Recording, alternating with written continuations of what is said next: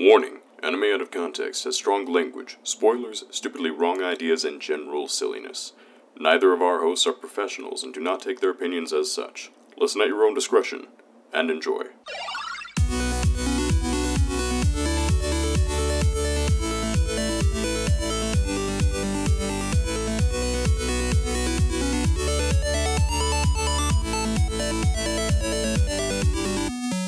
Hello and welcome to Anime Out of Context, the show where I attempt to explain the sometimes weird, sometimes wonderful, but always hilarious world of anime.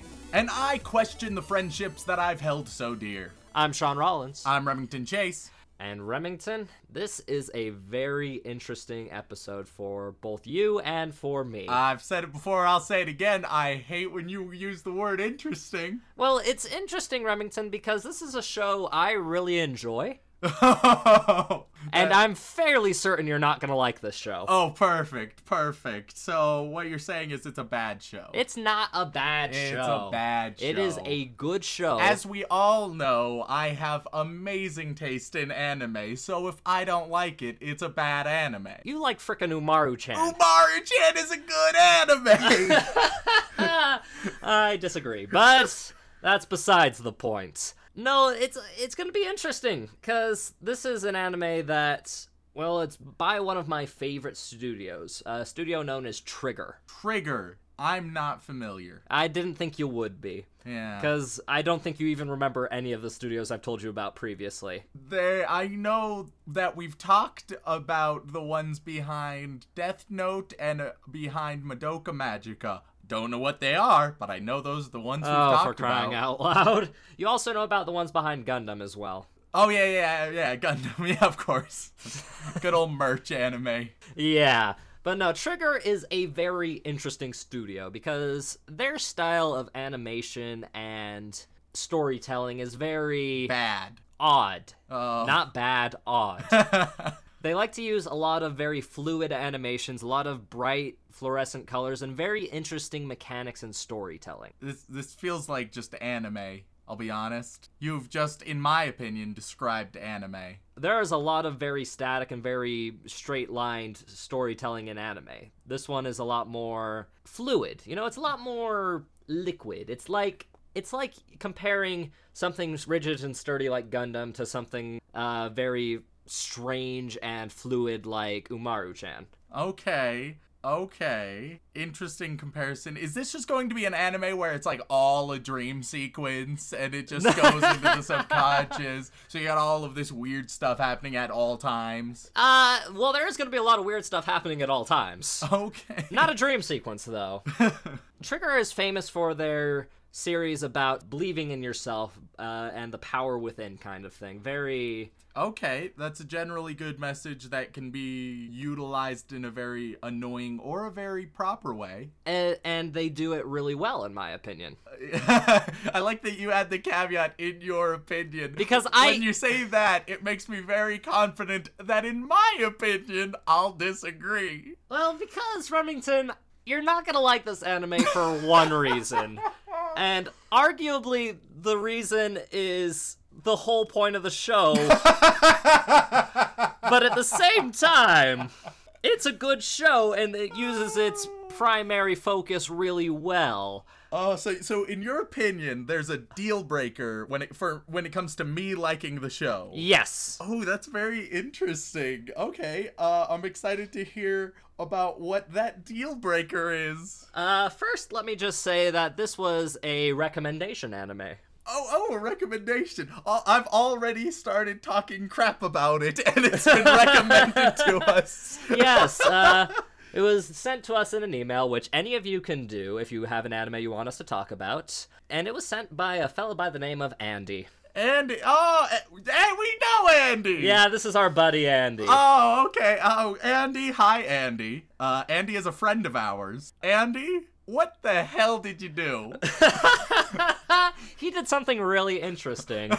He sent he sent me a list of about seven different animes he wanted me to look at. Today we're going on an anime marathon. Ah, nah, you're not quite that lucky. oh, thank God. Uh, but I realized that one of the ones he sent me was one I was planning on showing you rather soon, anyways. Oh, how perfect. Because I wanted to introduce you to the studio known as Trigger, because the predecessors to Trigger, uh, the people who kind of went came together and made Trigger, made one of my favorite animes previously. oh, okay. Is it one we've gone over? It is not. Oh. like uh, Trigger has an art style that you will recognize immediately. Uh, a lot of anime studios have a very similar broad art style, and you'll look at the show and be like, "Well, that's obviously a Trigger show," or "Well, that's obviously something by Sunrise," or "Hey, there's a head tilt, there's a Shaft production in it." I, I still think that 90% of anime is all a blur of the same stuff, but that, that maybe that'll eventually change. Jesus Christ.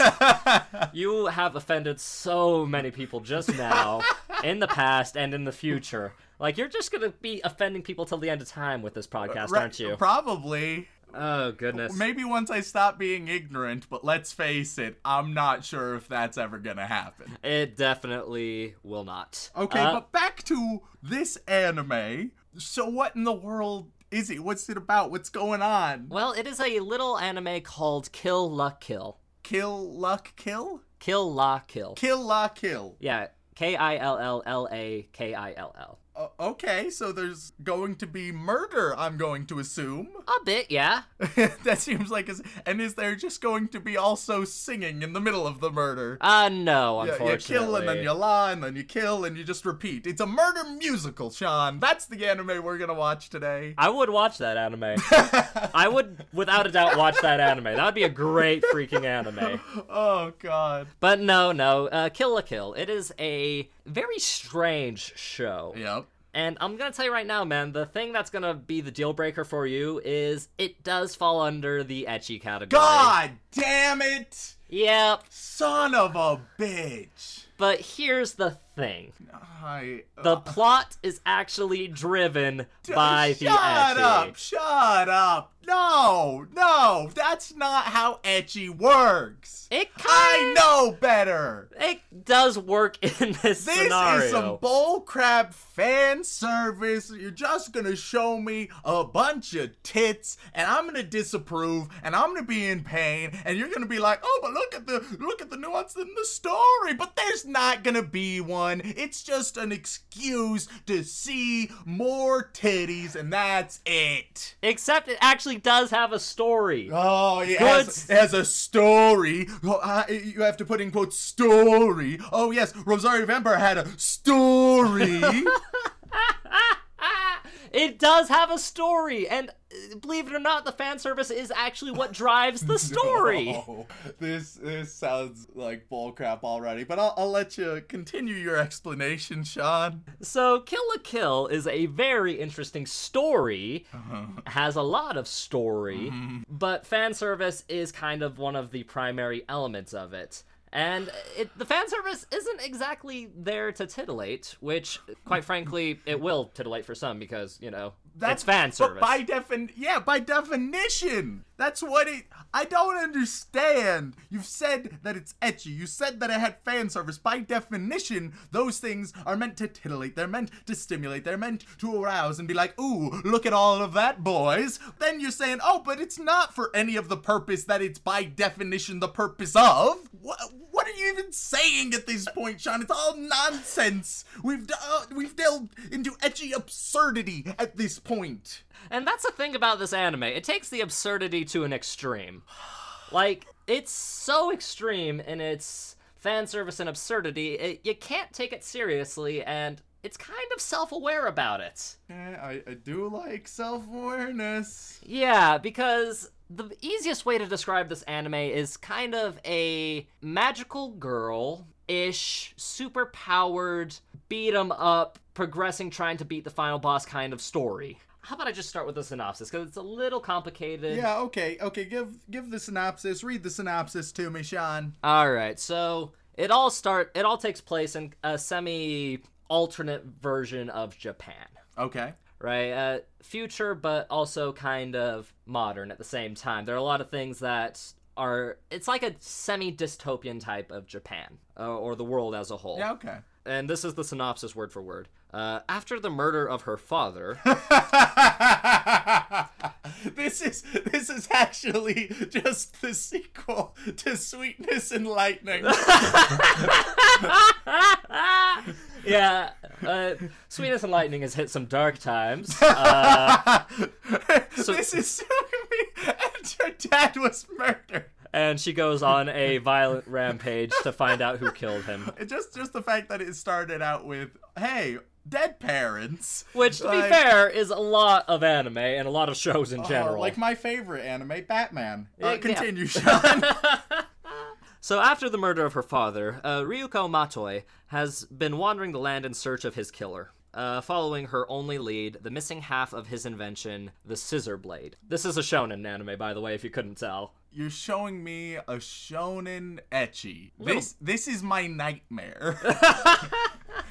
Those are my two least favorite genres of anime, and you've combined them. And it is a wonderful combination. Mm. I love this show. Just insert romantic comedy into the midst, and there we go. We have the terrible trifecta. Uh, there isn't any rom com elements in this, Oh, actually. thank Christ. It's uh, all it's all action focused and just a little bit of mystery thrown in for flavor. I'm so skeptical. Continue with the synopsis. All right. Uh, she arrives at the prestigious Honnouji Academy, a high school unlike any other, because in this kind of dystopian future, uh, the schools rule everything. Uh, that seems fine. Yeah, no, That seems acceptable. yeah, uh, An educational dystopia is possibly the best vision of a dystopia. yeah, and the academy itself. Uh, is placed at the center of this of the city and controls all aspects of the city. Okay. And like each individual city is kind of a separate, uh, self-autonomous entity. All right. Uh, very strange, but also very f- uh, fun and interesting. Uh, and the academy is ruled by the imposing and cold-hearted student council president uh, Satsuki Kiryuin. All right. That that whole sentence was just a bit bad. Well, I mean, I didn't write it. Just well, yeah, but just everything about it. Well, I mean, who else are you gonna have in charge of uh, an entire school-based city? The principal? Don't be ridiculous. you have to you have to let the students take charge of things. Oh yeah, hi, I'm the student president. I'm the obvious villain. Or is she? Bum, bum, bum. Oh boy, Yeah, no. Uh, it's interesting. I hate everything about this so much right now. Oh goodness. I knew you would, but that's okay because I like it a lot, and so do a lot of other people. Uh, and alongside her powerful un- underlings, uh, the Elite Four. Are we in Pokemon right now? You know, you might say What's that going on? because you know she does kind of have to beat the Elite Four, but there's no Pokemon involved per se. What? Okay, so there, there's still there's a missing element that has yet to be described. I feel, and I'm very curious as to what that's going to be. So, in the school's brutally competitive hierarchy, uh, Satsuki bestows upon those at the top uh, special clothes called Goku uniforms. What the hell? Are you are you messing with me right now? I am not. Are what's happening? We have the Elite Four. We have Goku uniforms. Is what's ha- I don't. Look, just Am because. I'm being messed with right now? No, you are not. And just because it's called Goku doesn't mean it has anything to do with Dragon Ball or Dragon Ball Z. That, like, I get the thought process you're going through, but it literally has nothing to do with that. Okay. And these uniforms give the wearers uh, unique superhuman abilities and powers.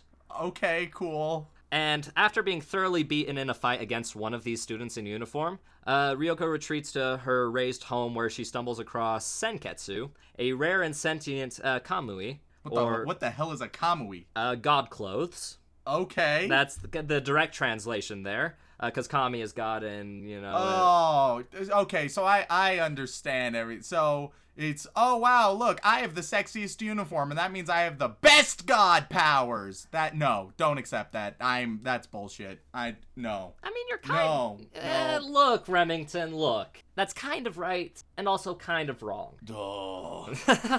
and of course, the clothes are sentient. They awaken. Uh, they latch onto her and provide her with immense power. And now armed with Senketsu uh, and the Scissor Blade, Ryoko makes a stand against the Elite Four, hoping to reach Satsuki and uncover the culprit behind her father's murder once and for all. I hate everything. You- It's a good show. Ah, it doesn't sound like a good show. It is a really good show. Oh, I'm so skeptical, Sean. because this show came out about a year after uh, bombs of shows like Sword Art Online and things like that came out. So a lot of shows that had a lot of problems that people really hated, but for some reason were super popular. You, you say a year after as if that's still the same generation of shows as far as I'm concerned. Yes, but there was a period of time where people thought, "Oh God, where is anime going? It's going just downhill. It's just a bunch of crap and trash." And a lot of people consider Kill la Kill to be an anime that kind of saved anime as a whole. What the hell?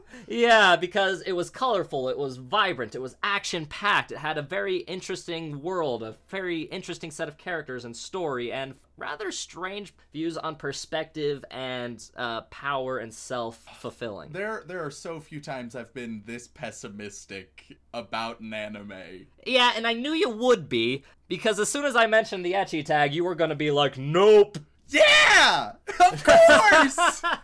Sean, Yes? We're talking about a bunch of people going to school. I have a very important question, Sean. Yes, Remington? How old are the main characters, Sean? 17 and 18? Uh, I'm pushing a little bit, but I'll accept that. Mm-hmm. Uh, Could be much worse. The main character Ryoko is 17, uh, and her fellow classmates are 17, but uh, the head of the student council president is 18, and as is her uh, companions and compatriots, the elite four. Okay, okay. Could be much worse. Could be much worse. It could be. And quite frankly, the interesting thing about this show is that the fan service is so equal and so excessive that it you kind of forget it's fan service halfway through. No, but oh, you see, the thing about this show is there's just so much sexy bull crap. There's so much that it's really negligible. I mean, the show is basically 100% sexy bull crap, and so you hardly even know that it's all sexy bull crap. The strange thing is, Remington. No, no, that's not good reason. That's not how it works. It kind of is though, because you know, yeah, they get power from their clothing through believing in themselves as a whole and trusting themselves. This is the stupidest thing I have ever heard in my life. it is so stupid, but at the same time, it's so good. It is a wonderful show. maybe maybe I'll I'll come around and I'll change my mind and things will be drastically different. But oh, I'm very skeptical. I don't think they will. Uh, Um, yeah, I'll go in with an open mind, but oh, it's making that hard. It's just a really good show, and the average rating for this is about uh, eight point five. Oh, jeez. But I, the ratings don't mean anything to me because we've established many times I have no faith in the anime community and their rankings. I mean, fair, but at the same time, it's a really good show, Remington. like say what you will about excessive fan service but this show honestly uses it very well. Like they actually have plot-based reasons for using it which most fan hmm. service-based shows don't have. Or if they do they are very superficial and very you know shallow. They are your typical ecchi type stories you know like rosario vampire. And like the only reason this has the ecchi category is because of how much fan service it has you're, you're saying, oh no, this is a different kind of ecchi. The only reason this is ecchi is because it's super sexual. Yeah! Because that's the definition! You can't be like, oh no, the only reason it's ecchi is because it has so much ecchi. That doesn't, you don't need to make assumptions about that. Yes, I can! like I said, Remington, the real barrier for liking this show is pushing past the fan service. But that's what it is! the show itself is so much more than just fan service. it really is. And Trigger likes to do this thing where it'll take a concept and it'll blow it completely out of proportion. They do like having a lot of ecchi style things because it does bring people in, uh, but at the same time, they do tell fairly interesting and intuitive stories. Uh, this one starts out a little slow.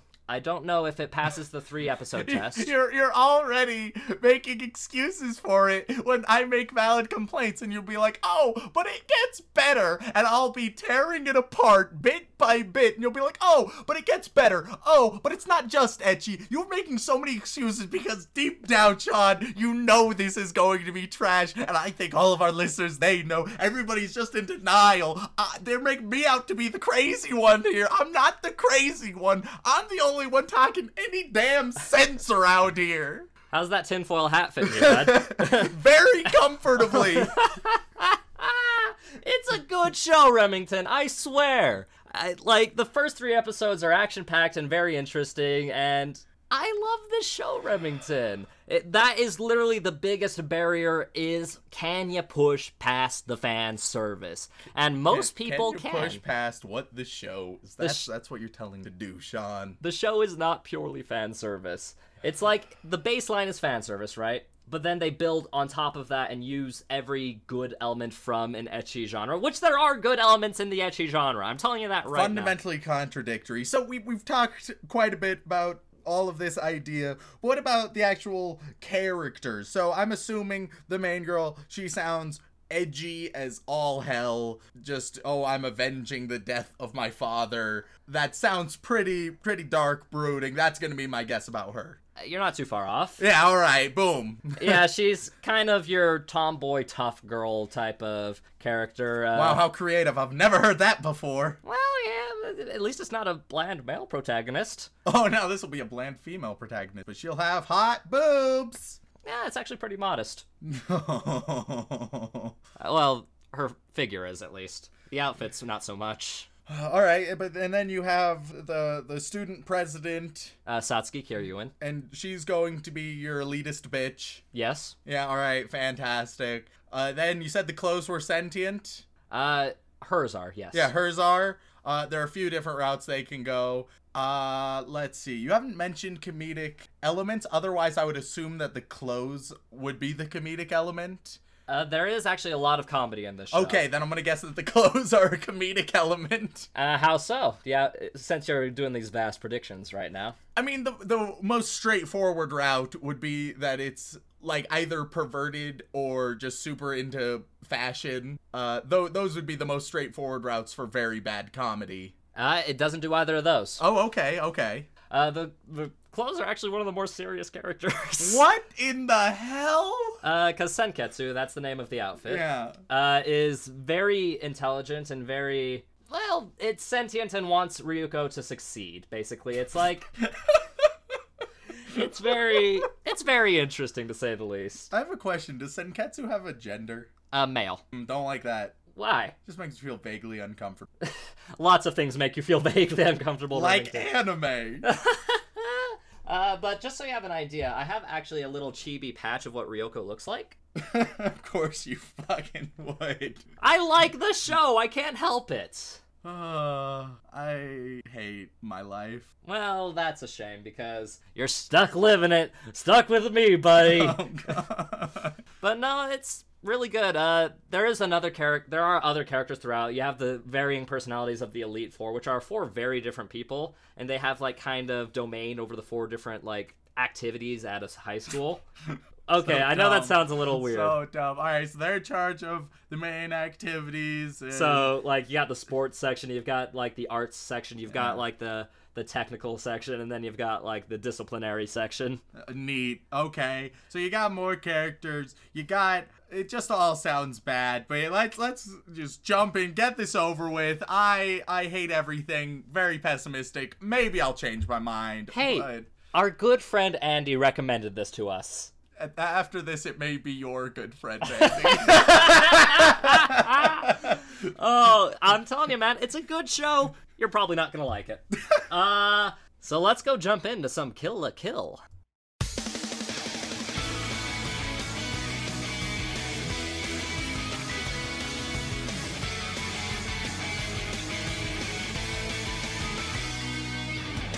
Ladies and gentlemen, we are back after watching a grand total of three episodes of Kill la Kill. Remington, you seem in pain, uh, frustrated, angry. disappointed. Wh- What's going through your head right now, bud? That was one hell of a ride. It was a very interesting ride, though, wasn't it? Interesting is a good word. Don't you love how ridiculous and absurd the whole thing was?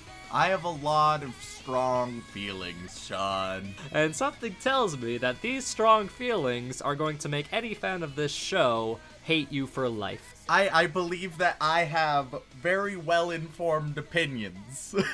Yeah? yes. And are these opinions going to cause you a lot of flack in the future? Don't they all? Usually, yes. so, Remington, what what's going through your head right now? What do you think of Kill la Kill? Oh, I have I have so many thoughts and feelings that we're really just gonna have to break it down step by step. Episode by episode? Yep. All right, let's start from the beginning. Episode 1, the scene opens up on the Honnouji Academy. You go in, you see Immediate Nazis. Well, it was a history class. I mean, Yeah, but it, it's talking very deliberately about Nazis, and Nazis are a minor motif of the show. Well, only a little bit. Heavy totalitarian military views for certain. Yeah, they're definitely like, oh, by the way, Nazis and Hitler. By the way, Nazis, Hitler. Have you heard about Nazis and Hitler? They've only mentioned it twice. Yeah, but each time it was very, very blatant foreshadow. Like it was not subtle about it. I mean, what else are you going to talk about in history class? that's the only the only thing that's ever happened historically is Nazis. Eh, that's the biggest thing I can think of. Oh man! But already a, a very strong start. Uh, it's not to say whether I liked it or disliked it, but it was very powerful. It's a very heavy way to start. And if you think, well, okay, Nazis, that's great. What happens next is even more ridiculous. It's a very strange beginning because you have this guy who turns into a giant homunculus who pops into a classroom and is like, Who's trying to ruin the academy? And everyone's just looking around, and then this one kid is like, Oh god, it's me! And he drops a smoke bomb, a tear gas bomb, as it were, and he starts running away. And the art style changes like five times, and then the huge guy catches up to the little guy. The little guy stole a, a just a costume, a one star costume. Goku uniform, Uh, yeah, and so he puts it on, and he gets super powerful. But of course, he gets his ass kicked because the other guy he has a three-star costume. Oh, Yeah, setting up the power levels nice and early. and it was it was a really weird, erratic chain of events to start off with. Like it was very hard to process everything that was happening. And that's why I love it. Because it's so ridiculous. Oh, it was it was something. It was something. And yeah, no, after uh, the student gets his ass kicked, he straight up gets murdered. Yeah, he, he uh, gets murdered in naked form. Yep. One thing, this is an interesting note, but one thing that I did appreciate is they didn't just make the girl sexy. They sexualized the men as well, because so far, every single time we have ever seen any fan service, it's been female. And I did tell you from the beginning, uh, as far as fan service in the show goes, nobody is exempt. Absolutely nobody. Which it was nice that it just wasn't as obviously it's over sexualized, but at very least it wasn't solely like misogynistic about its sexualization. like I said, they take the fan service concept and overwhelmingly amplify it up to 11. Like the fan service scenes in it are so ridiculous and odd and unnaturally occurring that it's ridiculous and kind of hilarious in my opinion. Um, and then you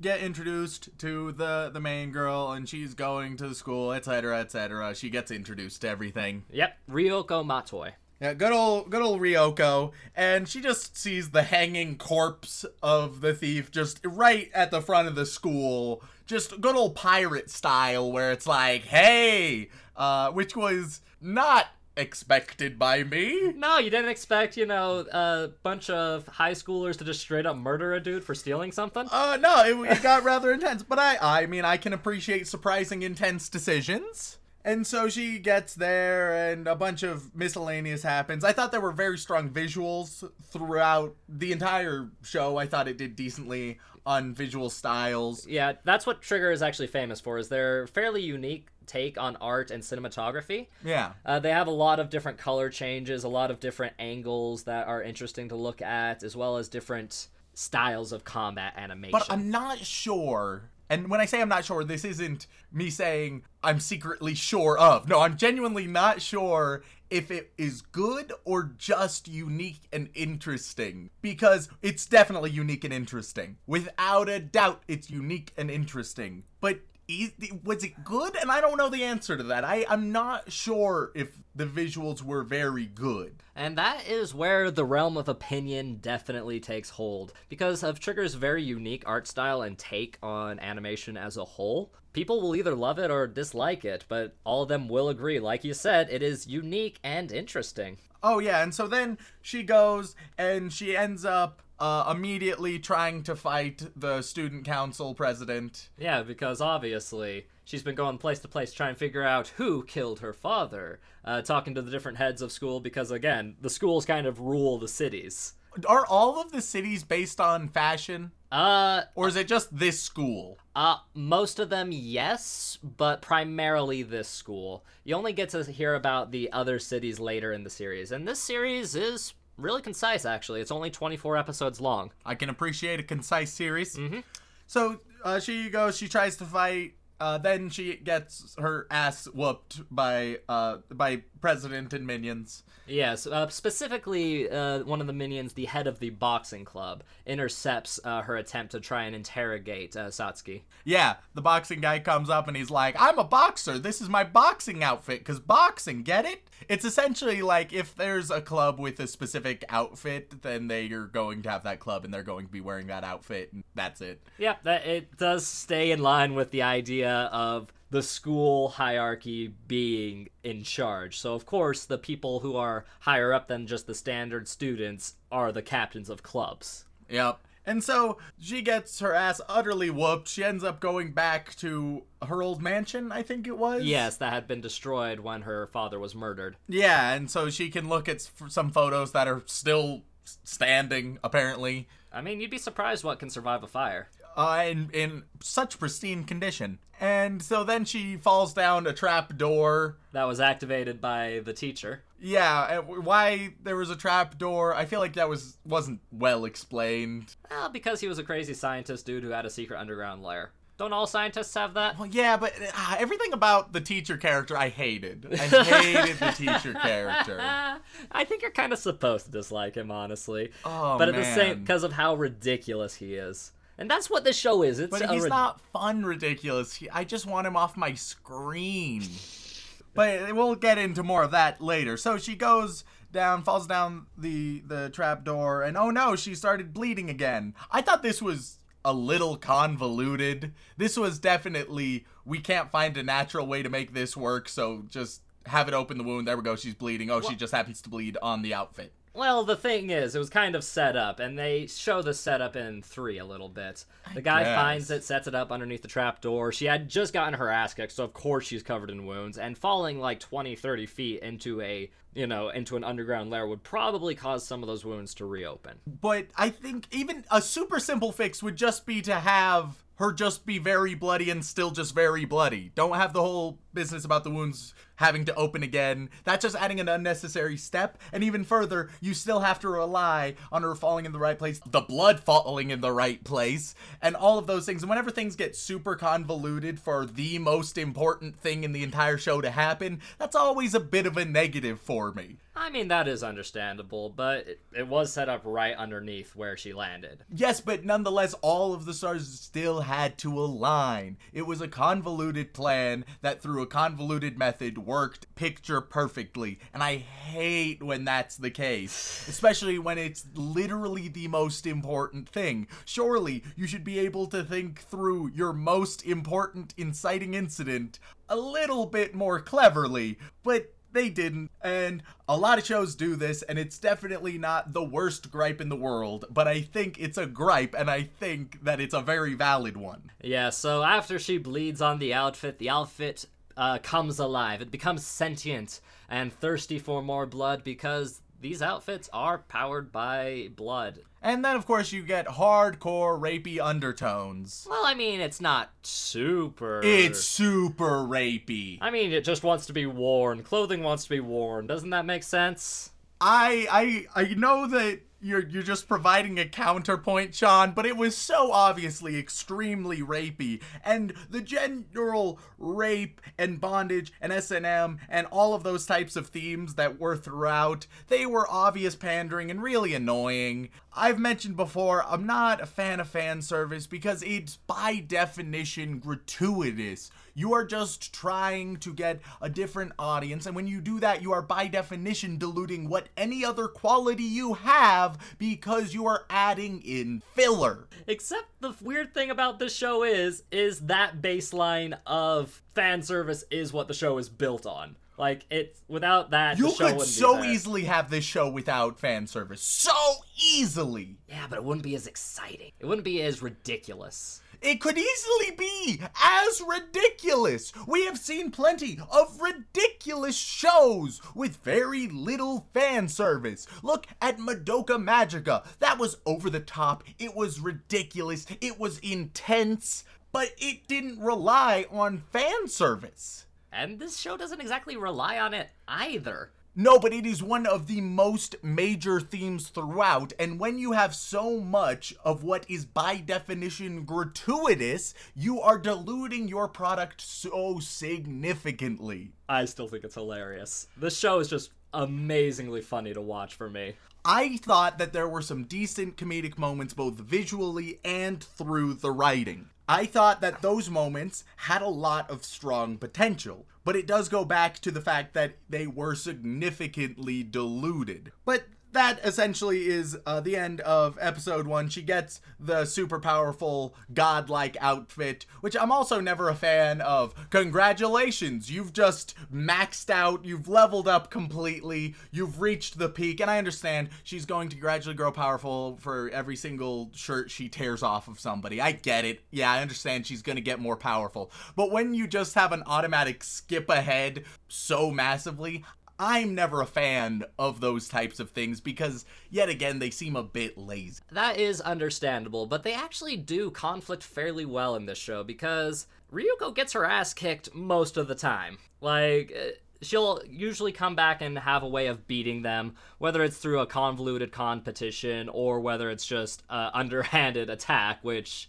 I find amazing. Uh, but she does get her ass handed to her throughout most of the show, and I find that to be a lot better than just a pure overpowered character who's always winning no matter what. Yeah, but they're still in the back of your mind. I agree. I think that it was nice that she didn't always win immediately or suddenly, but I still never really bought into the possibility of her losing significantly. That never really was an idea that was entertained by me due to how the show presented itself. And so there wasn't much doubt. Sure, she may face a setback or two, but obviously everything is mostly going to work out swimmingly. And just how certain that type of thing brings, I, I'm not a fan of God powers, basically, is what it amounts to. When you just skip ahead in the line, once again, I feel like it's a lazy shortcut, but a lot of different shows do that. So then we enter with episode 2. Episode 2. So, shortly after, uh, you know, kicking the ass of the boxing club, Yep, she comes back, whoops ass. she realizes that her outfit is draining her blood rather quickly, uh, to the point where she actually does pass out from blood loss. Yep. And she wakes up and it very strongly appears as if as, as if some large man is just having sex with her unconscious body. That very much is what the visuals are trying to represent. Yes, trying to give you that idea of like, holy crap, something bad is happening, uh, which eventually leads to the typical slapstick of misunderstanding. Uh, she punches the shite out of the guy who's above her. Uh, it turns out that the guy is a doctor and the father of the only person that has had a semi positive relationship with Ryoko. The sidekick character Mako Mankan Shoku. All right, so let's talk about Mako for a minute. We didn't talk about her in episode one. She just like sort of showed up and she was half relevant, but she really becomes relevant from this point forward. Yes. So she is an extremely annoying, over the top, in your face character. Also, possibly one of the more interesting parts of the show generally. Because she is definitely the most ridiculous thing in the show. I would say that most of the good comedic moments come from or because of her. Yes. Uh, just the fact that she's essentially an object. She'll be just moved around. She'll be smacked. She'll be hit. She'll be thrown everywhere. She just sort of exists. She's uh, like a subhuman comedic object in the show, basically. I I thought that she was probably one of my favorite parts of the show. Frankly, she's very annoying, but in a charming way. Uh, and I think she's definitely one of the best characters, which we'll delve more into that in a bit. But uh, after she wakes up, uh, has the slapstick moment. Turns out that that is Mako's father. Uh, and uh, she had been rescued and uh, was being taken care of by the doctor and whatnot, and uh, has been invited to stay with her and them for a while because she didn't really have any living abode. And Mako, for some reason, is super attached to her because Mako is Mako, and Mako likes what Mako likes. Yep, and of course, you have Ryoko still in her super skimpy god outfit. And there's so many jokes that are just, hey, she's half dressed, get it? Guys, did you notice that she's not wearing much clothing? Get it? And those were all terrible. There was not a single funny joke of that, but it kept doing the same joke. Ha ha ha, she's not fully dressed. Ha ha ha. No, it was never funny. Yet again, it had potential where it had really nice visual and dialogue comedic moments. But then it would just fill attempted comedic moments with this bullshit, and it failed miserably. A lot of people do find it funny, though. Not me personally. Yeah, those are the same people who watch Kuroko Basket and are like, oh, he is short, isn't he? yeah, no, I agree. Uh, those those jokes are the ones that fall flat the most. And But it's also around this time where we are introduced to the best character, bar none. oh god, so in Mako's family, there are your typical family members. You've got the father, who's Doesn't matter. Uh, you've uh, you know the doctor type character. You've got the little brother, Doesn't matter. A little obnoxious pervert. You got Mako herself. Uh, Mildly matters. Yes, and then you've got Mako's mother, who is just a ditzy. Also, Mako Doesn't matter. And then you have the character that is the only character in this entire show that Remington properly cares about. Their pet dog, Guts. Oh, he's so cute. He's a pug in like pajamas, and I love him so much. Even though he's just as perverted as the rest of the family. Don't you put your human vices on this good boy, Sean. Guts is a good boy. He will forever be a good boy, and I love him. He was literally with the other men in the family peeping on Ryoko while she was changing. Dogs always peek in on you when they're changing. That's what they do because they care about you. He's a good boy. I love Guts. Guts is amazing. What about the little clip I showed you in episode 4 where the dog sees Ryoko in her panties and has a massive nosebleed? Don't put your human vices on my good boy, Sean. He's a good boy. I'm not gonna hear anything else but that he is a good boy. Something smells like bias. He's so cute, though. but yeah, no, Guts the dog who is just a little monstrosity pug who doesn't bark, he just goes guts, guts. Like that's his bark. And as soon as he appeared on screen, Remington was in love. I love him so much. You mow a piece of trash. But yeah, gets introduced to the family. They go back up to school. Uh, and as they're talking, saying Mako's like, "Hey, yeah, you can come live with us because we really li- enjoy this." And then out of nowhere, she gets hit in the face by like a thousand tennis balls. One of the best comedic moments that this show had. It was very strong. She was just talking, bunch of tennis balls hit her face. She just continues talking, bunch of tennis balls hit her face. She still just continues talking. Her face is just real messed up at this point, and bunch more come. Her face, her entire face becomes one big bruise. That's it. That's her entire face. It was ridiculous and silly, and I really enjoyed it. Yeah, Mako is what you'd call a dramatical idiot. Oh yeah. and then they're introduced to the tennis club and it's like, "Oh man, here's the tennis club." And the tennis club does what it does and then eventually uh, Ryuko ends up passing out because of course she does. That's... Yeah, because she her outfit won't activate. She can't figure out why it won't activate. Uh, she gets knocked off a cliff, falls into a sewer line, and gets rescued again after passing out. Yeah. Uh, and she, the character she gets rescued by this time is Remington's least favorite character, from what I can tell. It is her homeroom teacher, uh, who is quite frankly a strange, perverted man. Yeah. Were you were you guys uh, missing those rape and S&M themes? Oh, don't you worry. They're right back here now. Nice and strong, nice and blatant. And after she gets rescued, uh, he starts to try and explain why things are going the way they are, all the while while clothes are just falling off of him. He's like not even purposefully stripping; they just kind of fall off of them. Oh yeah, and of course she has no clothes on. She just has a blanket because he undressed her, which is not okay for numerous reasons. Well, the reason he did it was so that he could activate Senketsu without it, you know, uh, latching on and sucking more of her blood. I don't need any bullshit explanations. You can say that's why it happened in the story, but let me tell you why it happened in the writer's room. That wasn't so, oh, okay, yeah, this really makes sense in the plot. Oh, well, you know what? He, he would do that because it's a very. Re-. No, it was, okay, and then she's naked. That's how it went in the writer's room. That was the reason why the decision was made at its core. The fact is that it just wouldn't attach to her. That's the reason it was explained. You seem a little upset by all of this. Oh, it was so annoying.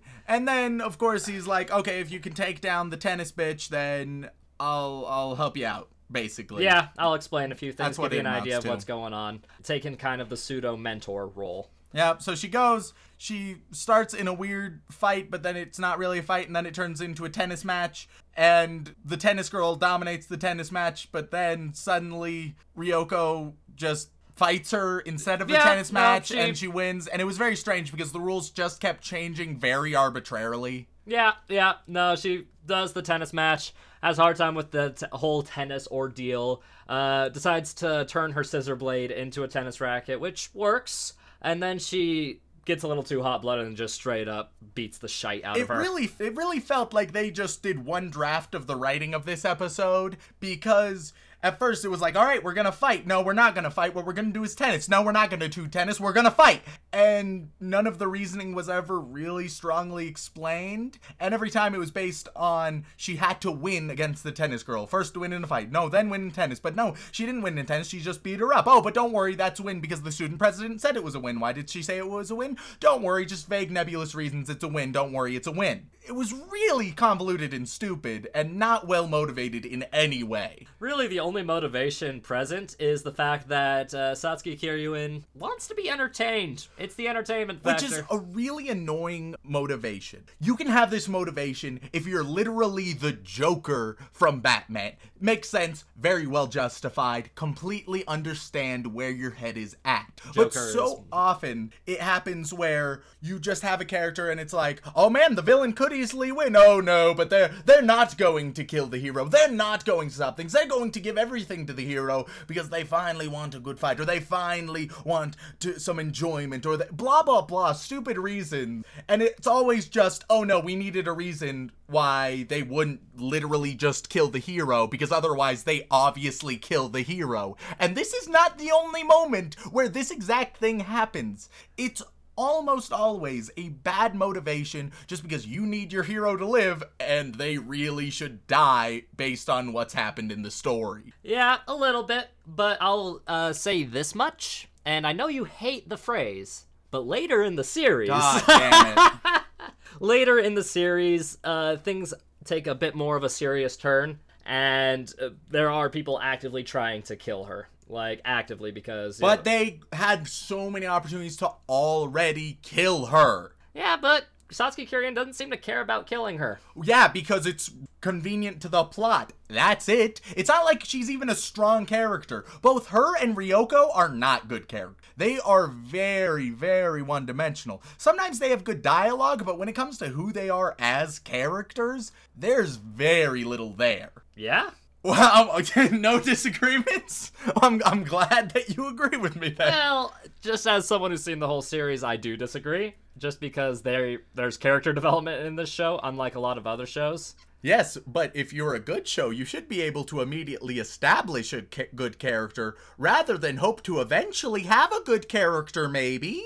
A lot of people like the characters as they are at the beginning. And plenty of people like one dimensional characters. That's fine, but they lack depth. But nonetheless, that's how episode 2 finishes. And then we get into episode 3, which just wasn't super interesting. Really, because that is one of the episodes where a lot of people were hooked on the show. Really? Oh yeah, yeah, because uh, it had a dramatical skip from just the straight up fighting, you know, the lackeys, the two star level players, uh, all the way up to having a fight with uh, Satsuki herself, I guess. and the dramatic fight that goes between them and unlocking Senketsu's true potential, which is what that was about. Because uh, Satsuki has a Kamui of her own. Yeah, the whole episode is uh Sakatsuki gets a Kamui and then they fight with the Kamuis and then Ryoko learns how to use hers better and then they fight more and then yet again we get another moment where Ryoko could just be killed, she could be murdered, she's lost, she's ready to die. But no, because reasons. It was not great. And there were some weird moments where it like tried to make messages. Like when Satsuki is talking about how oh you're embarrassed by the skimpy clothing? How shallow of you which is just a really weird line and I'm not sure if it was an attempt at being self-aware and a failure at that or if it was just like a weird throwaway line that didn't work I it was weird but then it just the entire premise of the show is is ridiculous. I feel like overall, my thoughts with this show is it has so much potential with the visuals, with the dialogue, with its concepts and the little touches it adds in, as well as the moments it shows genuine self awareness. But at the end of the day, I feel like this is a lazy show. Man, you are good at hitting people where it hurts, Remington. oh boy, are people going to be livid at you. I, I'm, I'm gonna stand by it. It's lazy in the most obvious way. Everything involved with the ecchi everything, I think, is just lazy. I'm not even ridiculously against sexuality when it's included properly, but the way that it's included is just lazy. It isn't well thought out. It's forced into the plot. It dilutes everything, as I've already talked about. And then we can get into uh, the comedy, which occasionally was really good, but occasionally was lazy. The pacing, occasionally really good, but often very lazy. The reasons and the motivations for things that happen, occasionally good, but so lazy, so often. I feel like if they put in more sincere effort thinking things through, then it would be an amazing show. But it's not. I will say this the most dreaded phrase you ever hear. It does get so much better later. What you have to understand, Remington, is that when it comes to anime as a whole, there are several series that most of their value is derived from finishing the entire thing. And the problem with that is is that most people don't always have the time to finish something. And one of the big uh, problems of anime uh, pre 2012 type timeline is it was a pain in the butt to try and find an anime to watch because there were no dedicated streaming services with legitimate licenses. Uh, a lot of downloads were filled with viruses. Pirating it was very difficult. Fan subs were often wrong and hard to really understand or get the point across.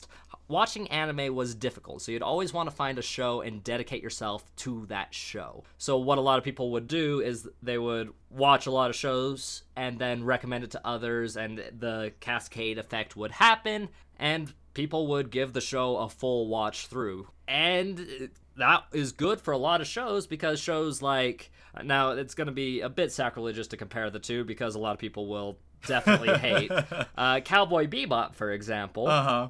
Uh, which is one, arguably one of the best anime of all time, is a lot like this in the same way because Cowboy Bebop is great throughout. But its true value and amazingness shines when you finish the series. But here's the thing, Sean, and I'm gonna apply this very strongly to Kill la Kill. There are so many fantastic shows out there and so many way better anime out there that sure, it may get good by the end, but when you compare it to much better things, your time is better spent watching something else, where something that will be consistently good, something that will be consistently great all throughout from the beginning. It won't have such unnecessary filler. It won't waste your time. We live in a time where there's so many options out there that you don't need to settle for mediocre and Kill la Kill is mediocre. Jesus Christ, man! You are, one of these days there are just gonna be people lined up outside my home, pitchforks and torches in hand, and are gonna come after you for insulting their waifu. uh, I'm not worried. I'm not concerned. I can take some anime fans. Some. I can take a handful, and with an anime mob, uh, I'll just I'll just throw some body pillows out there as a distraction. Run, it'll be fine. Oh God, we are so going to get murdered. It will be in the local news and everything. Our corpses will be strung up like the the one students in the beginning of this show, with just a sign hanging out saying "These guys insulted our waifus." Oh, except we'll be much more justified in our actions. I, I don't know if that's true or not. but yeah, no, man. People love this show because of how ridiculous it gets. Uh, and yeah, the fan service is gratuitous, but and over the top and ridiculous, and that's probably where a lot of people think it. Uh, the enjoyment in the show lies is in how stupidly ridiculous the show gets. And that is the case for a lot of anime as well. Uh, there's a couple anime that I'd love to show you that I know you're going to dislike God. just based on the ridiculous factor alone, because some of them are just straight up bizarre. I've been a big fan of bizarre and ridiculous. Madoka Magica Umaru-chan, both so ridiculous over the top, they took things way too far in a very proper way. This just didn't. My problem isn't absurdity. I tend to like it. But at the end of the day, this didn't work for me. Fair enough, Remington. Fair enough. I still like the show. I know it's a little trashy, but I still like the show because it is so fun. I'll, I'll still love you even though you're wrong, Sean. I don't know that's true at all. so Remington, I have to ask. Want to watch some more Kill la Kill with me? Oh, I'd rather not. Well, we'll have to see.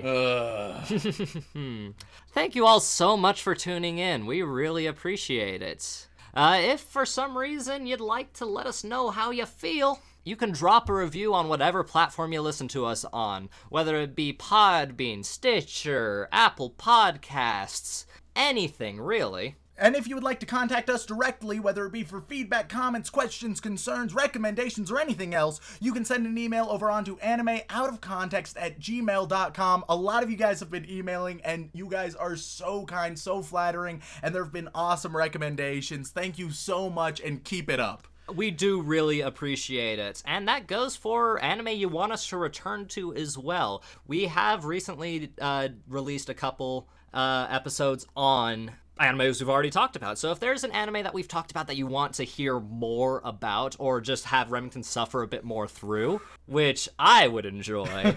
I don't think he would, but I would enjoy it. Then throw those in the emails as well. But once again, thank you so much for tuning in and guys, don't lose your